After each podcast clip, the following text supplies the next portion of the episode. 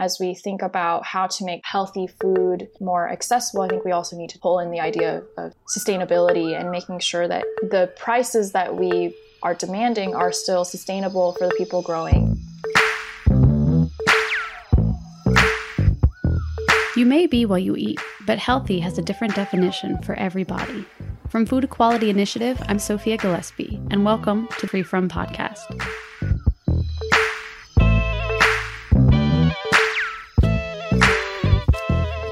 Is healthy? Who gets to decide what is healthy? And why is there often a quote, health food tax on these items? Today, we're going to talk about price setting from the manufacturing and retail side, and also some changes that are happening and need to happen in order to make fresh and, yes, quote, healthy food more accessible for all. To do that, I invited Lisa Ragan, an award winning business owner based here in Kansas City. Her brand, Safely Delicious, is a producer of snacks that are free from the top 11 food allergens, gluten free, vegan, and have no artificial flavors or preservatives. So let's get into it.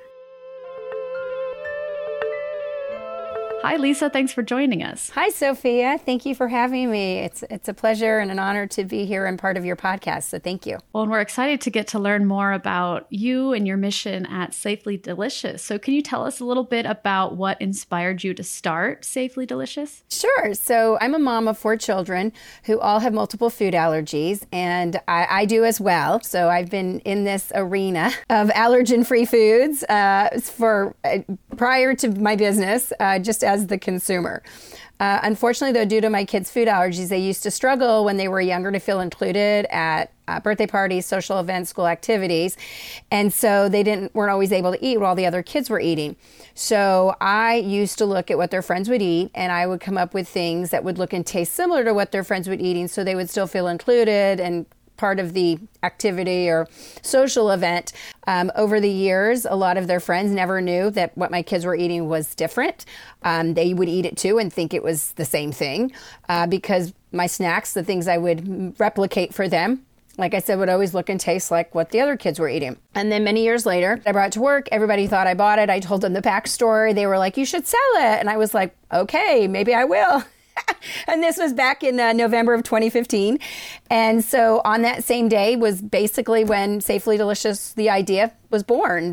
Wow. And did you think you would be in the food manufacturing business? Oh, no.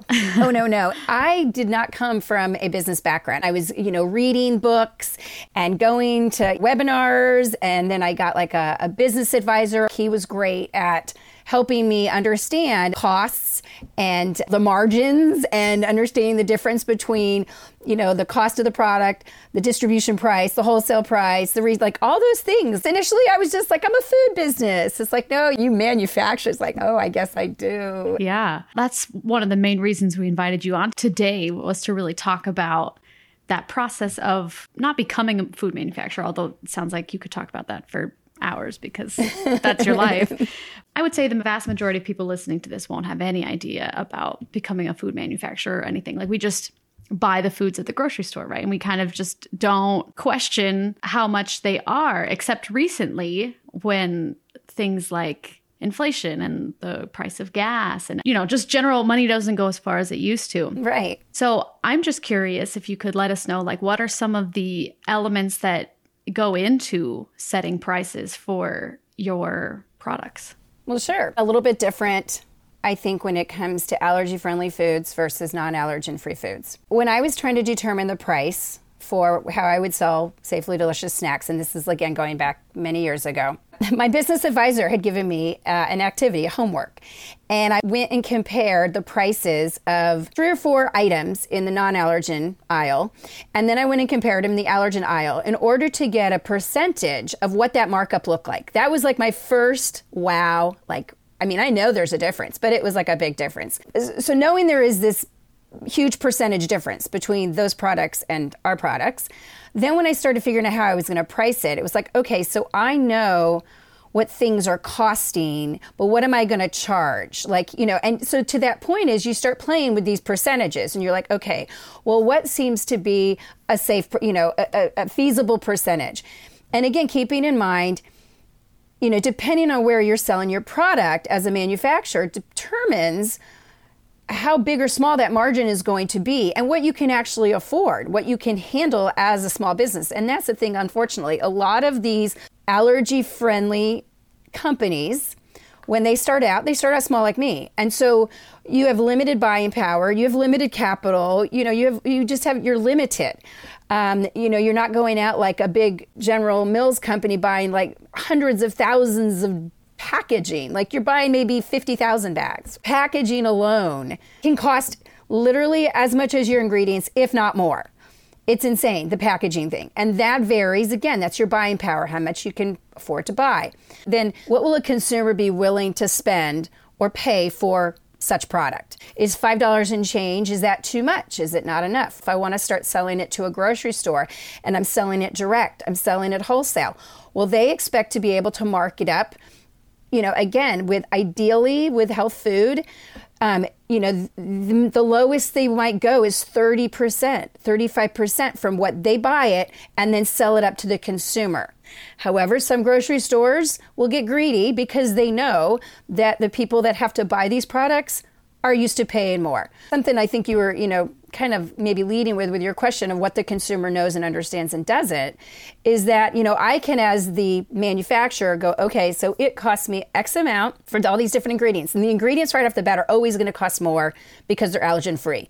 And the reason those ingredients cost more is because a lot of times the facilities that are, you know, the, the costs that are involved in having these facilities that are going to be you know, contaminant free and have to take all these extra precautions in order to make sure the product that they're making that I'm going to be buying or other, you know, manufacturers will purchase from them. They've got their thing built into their price of what they're charging us. And those are like specially certified places, right? Right, exactly. If it's a facility that is certified gluten free, if it is a facility that is, you know, dairy free, you know, whatever it is, whatever the certifications are that that facility has, they pay extra. They, it costs them more to even be that kind of facility. And so that's where, for like myself, all the ingredients we use are coming from facilities that are certified to be safe and free of the ingredients we say our products are free of. And that's a big deal for us because, again, we are small, but yet I want people to trust us. I want them to know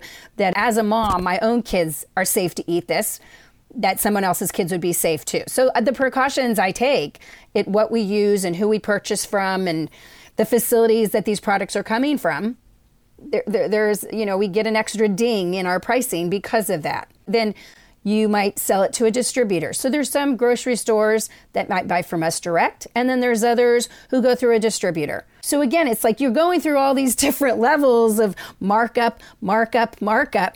And I, as the manufacturer, I will say, okay, well, I have a suggested retail of, you know, $5 and change, under $6. Like I've always been like, it should stay under $6. Like I just, would I buy it as a consumer? If it's like even myself, that's always been my little test. Like, would I buy it? Um, but that being said, I can make the suggested price that I feel is fair based on what I know my costs are and what my margins are, what I've marked it up for that distributor, and then what I believe they are marking it up then to their grocery store and then hoping the grocery store is only marking it up maybe 30 to 35% to the consumer. Then a lot of the manufacturers of say an ingredient that I would need, they can't access the ingredients they need to make their product. So for example, the pretzels. For months we couldn't access the pretzels we use for our savory medley, our Casey style product because the company that made the pretzels, they couldn't source some of their gluten-free mm. ingredients. So I was like, okay. So now I can't make the product. So that's the supply chain nightmare that everyone's been yes. hearing about, right? Yes. And it's a real thing. Yeah. Well, and I remember the government also said because of supply chain problems that companies are allowed to change ingredients without necessarily changing the ingredient label. Mm-hmm. I mean, obviously, I don't think you considered that too much because of the industry that you're in, but that's definitely something that went around at that time. And people who were consumers of your product, I'm sure, were worried about. Well, absolutely. And and interestingly that did affect our business because oh. it turned out one of our ingredients did change slightly what was in their ingredient. And they did they tell you? No. Oh. Did, no. Not. I did not know that they had changed their ingredient. There was one more ingredient added that it's like, okay, well, I have to have that on my packaging. You got to redo the nutrition label. It's not just changing ingredients. So now you have to make sure did the sodium go up or down? Did the fat go up or, you know, anything? Okay, so now they've changed the ingredient, they've increased the price of the ingredient. And now that's forced me to have to go, okay, so how does that trickle through everything else? You know, because I've got to now buy new packaging and um, the ingredient went up in cost so that means my costs now just all went up. And the packaging now also just all went up. It just snowballed. People look and they think it's just like eh, we just like to raise the prices. It's like mm. yeah there's a lot that goes into it. There is and and i really don't want to if i don't have to. Sometimes people if they see our pricing they see it one price one place and another price someplace else it's the discretion of the business unfortunately. Like i can give them what i you know this is our recommended price. I can have the price i have it on our website. I can have it you know uh, direct if somebody's working direct with me this is what i'll sell it to you for. But what they turn around and sell it to the consumer unfortunately um, i have no control over. Well, to continue along that vein, how can we work together both as consumers and as independent food producers what are some things we can do together to help make food more accessible for people? I think, you know, as a consumer, like one of the the first places you can start is, you know, speaking to those department managers at the store or even the store directors. Like I saw this happen even with Safely Delicious years ago. You see that our product is priced at one price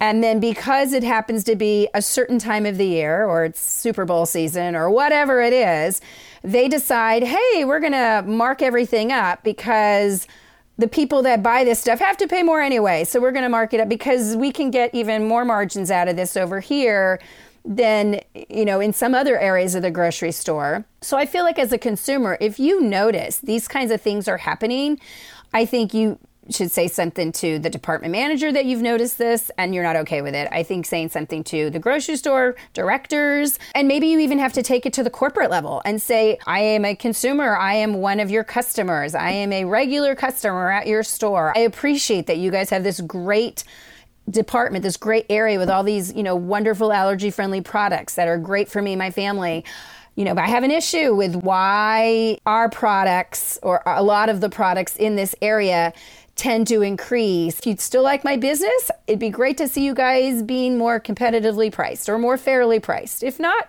I might take my business somewhere else. Yeah, so it really is important to I don't know, I think a lot of us just take for granted at the grocery store it's priced this way.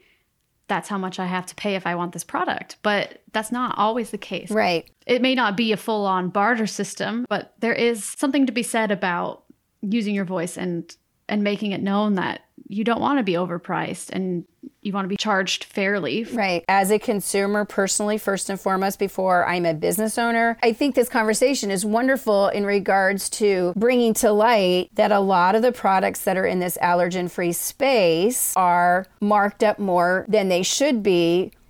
But I also know, as I've shared earlier, it's not necessarily the doing of the manufacturer yes, because of a variety of reasons we talked about earlier, the prices may in fact be 50% more than non-allergen or whatever the percentage might be. I mean, there there is going to be that. There just is, unfortunately, because we don't have the same supply and demand for our products as the non allergen stuff. Well, and I believe that the United States government subsidizes a lot of the products that are used in more mainstream things, you know, like milk and corn and the mm-hmm. wheat grains and not the gluten free grains. And so there's that overhead price as well when you're trying to make a, a product that doesn't have milk and doesn't have wheat in it. Oh, absolutely. So perhaps that's another thing that our government could look more into subsidizing, you know, more healthy foods, right? Exactly. And even, you know, the mothers and babies that are part of the WIC program, and, you know, mom is allergic to cow's milk, but she can't get a voucher so she can get rice milk. There's certain things that you've shared with me before about, you know, there's certain ingredients like, okay, you can't eat this, so we're going to give you this instead, but it can't be used in the same way. It's like, okay, you can't eat peanut butter, so I think, didn't you say then they're going to give you beans? Because it's protein. That's correct. Yeah, that's for the this is for the WIC program. Right. And another lifetime ago, I I had worked for WIC as a breastfeeding peer counselor and I would see that, but it's even more prevalent now. I was working with them at the in the late 90s and um, here we are decades later and not much has changed. And yet food allergies you know, has dramatically increased. One in 13 kids have food allergies. And how many, you know, hundreds or thousands of adults, percentage wise, have food allergies? And so then when you look at these moms that are on WIC, but yet the things they're being given, if they can't eat it or drink it, it doesn't help them. And that's that right there would be, I feel, that could be like a really just a basic starting place that if they wanted to at least tackle that and then spread it out into other areas of how to help all with food allergies. But again, I'm not in government, so these are just suggestions, right? It's just yeah. a suggestion. If anyone out there is listening that happens to be in government, you know, I think taking a look at that WIC program and it's just common sense. If somebody can't do peanut butter, why would you give them beans? If you can't eat bread, the substitute is just white rice. Like I can't make a sandwich out of that either. So right, you couldn't do peanuts and you can't do gluten. So yeah, so if that was me, you can have beans and rice. That's exactly. That's what I'll send him to school, and, and I'll put it in foil, a little baggie. Here's your here's your beans and your rice for lunch, while everybody else is sitting there eating a sandwich. that to me seems like a a common sense place that I think they should absolutely look at.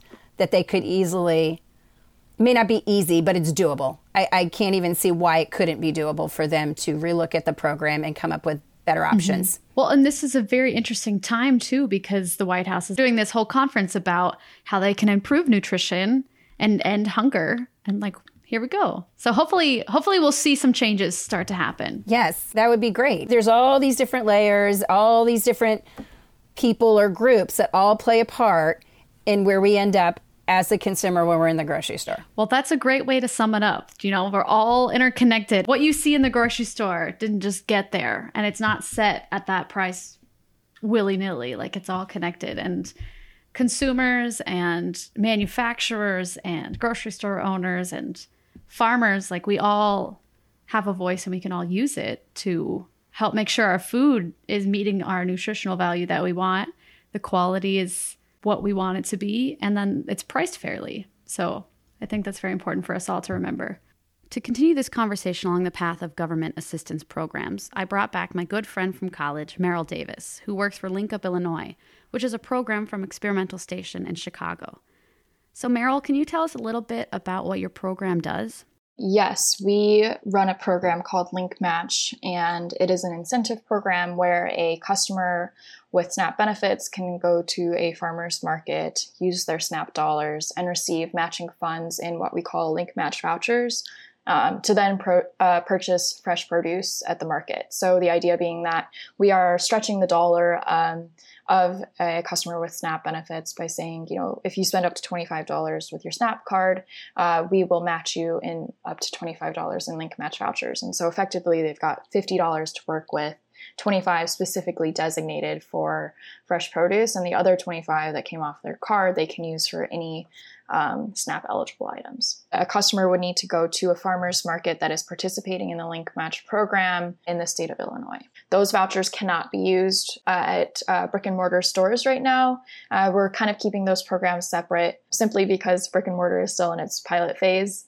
Uh, so we're still trying to understand the impact of the program in those spaces before we mix it with our very established farmers market programming. So it is basically doubling your amount. Mm-hmm. Okay. It is doubling your dollar, but it is specifically for fresh produce. Uh, you can't use those vouchers to buy like honey or eggs. Um, it is specifically for fruits and vegetables. So that's really good because it's helping people get more produce, right? Which is generally something that's more expensive at a store or at, especially at a farmer's market because they're local produce, but it's also helping stimulate the the local economy and that's awesome. That sounds like a great program. It is yes. Do you know just generally what snap benefits cover? Um, snap benefits cover any foods that are not alcohol or tobacco and are not like ready-made hot meals. Um, so you can't use your snap benefits at a restaurant. Other than that they are for you to purchase whatever kinds of foods you want.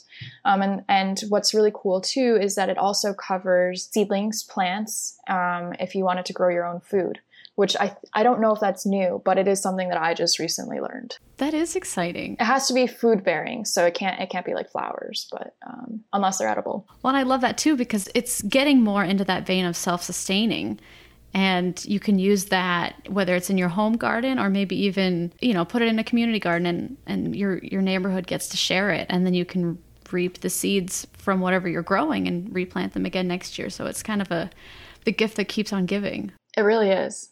I think there's I mean there's some truth to it, but I think there's also some just preconceived notion that it's going to be more expensive to eat healthier or, you know, more nutritious or have the fresher food. You're right. I mean, eating healthy has kind of seen like a, a premium around it for a really long time. And um, I'm excited by the work being done to make it more accessible in terms of cost, but also kind of the thinking around it and, and what, quote, eating healthy, uh, the connotation around eating healthy means even like uh, being dairy free at a coffee shop, right? You have to pay like a dollar extra for your almond milk or for your oat milk. And oh yeah, oat milk in theory should be cheaper to produce, right? Because uh, it's not as resource uh, heavy. I don't think like almonds. I understand lots of water goes into that, but oats, if if I understand correctly, should perhaps be a little bit more cost effective and there's still the upcharge. Mm-hmm. But they're not subsidized by the U.S. government like milk. It is true. yes, the dairy, the dairy industry is heavily subsidized, and um, that definitely contributes to the prices that we see on the consumer end. Yeah. Well, and I think that's for a lot of products, we don't necessarily realize that they are subsidized by the U.S. government, and like these aren't necessarily the most nutritious, beneficial items. So it's things like like dairy products and wheat and like there's a ton of other grains that are better for you than wheat or you know at least on par but they're not subsidized by the government. And so they're expensive to buy you know things like ancient grains like the quinoa. And and so i guess that's kind of answering my next question already but there are studies out there from harvard and, and other places that show that what we know as healthy foods are significantly more expensive than unhealthy foods.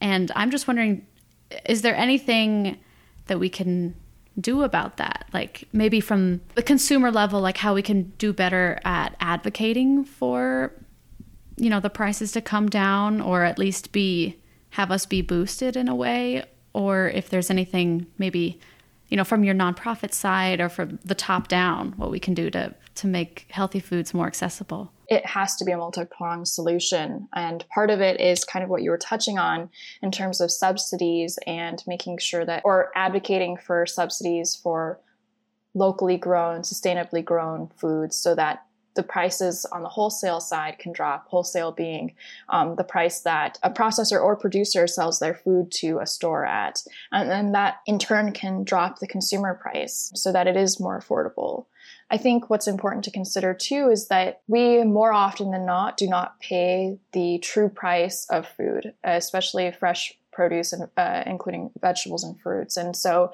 when we see an apple at the store and it costs $3 compared to another apple that costs $1, I think what's important to consider is what effort is going behind growing that apple and um, when you look at the $1 apple, there are heavy subsidies and other ways to kind of um, bring that cost down, but it could come at the detriment of labor, of growing practices, of environmental impacts. And so, as we think about how to make healthy food um, more accessible, I think we also need to kind of pull in the idea of, of sustainability and making sure that the prices that we are demanding are still sustainable for the people growing. And so those subsidies would hopefully help um, small farms specifically grow their food and be paid a livable wage, have their workers being paid a livable wage, and then that price not be falling directly on the consumer so that they have the onus of making the decision between you know a three dollar locally grown sustainably grown apple and a one dollar apple that was grown uh, not sustainably not locally and we don't know the labor practices of the farm. Drawing the connection between all of the pieces in, in the food supply chain and, and like i said before kind of un, unveiling what's going on behind the food appearing at your grocery store um, for your consumption. Mm-hmm. It's that health equity piece, right? It is that health equity piece for sure. Yeah. So obviously, getting the prices down is just one part of the battle. The next is to encourage people to choose the healthier food when grocery shopping. And that has to come from education. So, I don't know if you have any recommendations for how we can encourage more nutritious choices at the grocery store. Um, well, I think the Link Match program is a great part of a solution to encouraging people to buy more fresh produce. We, um, like I said, we're kind of piloting a program in brick and mortar stores where it's the same model. If you spend your SNAP dollars at this store, we'll give you matching dollars to then spend on fresh produce. And that program is designed to encourage people to at least purchase produce. Um, and then we have partnerships with other organizations that can help with kind of nutrition ed and food education um, around recipes and um, food storage, things like that. I think that is a good way of encouraging more produce purchasing and, and perhaps even cooking then. I would say what's important to perhaps consider too is the way in which we're trying to encourage nutritious and health. There is some literature out there, and I'm thinking specifically about the uh, Duke. I think it's their World Food Policy um, Center. They put out a brief, a research brief about how racism shows itself in the food justice world. And, and one of those points was about what equals health and what equals healthy foods. And so just being cognizant of what other culturally relevant and appropriate foods are also healthy and perhaps are not in the mainstream concept of what equals health. And so, you know, when building food education programs or even just food programming in general, considering what other cultures consider healthy. Unfortunately, that gets swept under the rug more often than not. Like, Healthy doesn't have an exact definition, and by categorizing some cultural foods as healthy and excluding others is not an accident. And that's you know the whole point of Free From Podcast to show that healthy does have a different definition for everybody. Meryl, thank you so much for joining us on Free From Podcast. It's been wonderful to hear about you know the work that you're doing in Chicago, and hopefully we're able to see benefits like that just across our nation because I know SNAP benefits are regulated state by state, which is kind of bonkers and could be a whole episode on its own. But it's just been really great to hear from you and and hear about your love of food. Yeah, thank you so much for having me. This is this is a blast. And I'd like to say a huge thank you to Lisa Ragan from Safely Delicious for sharing her knowledge and expertise on food and manufacturing and grocery stores and pricing and all that good stuff.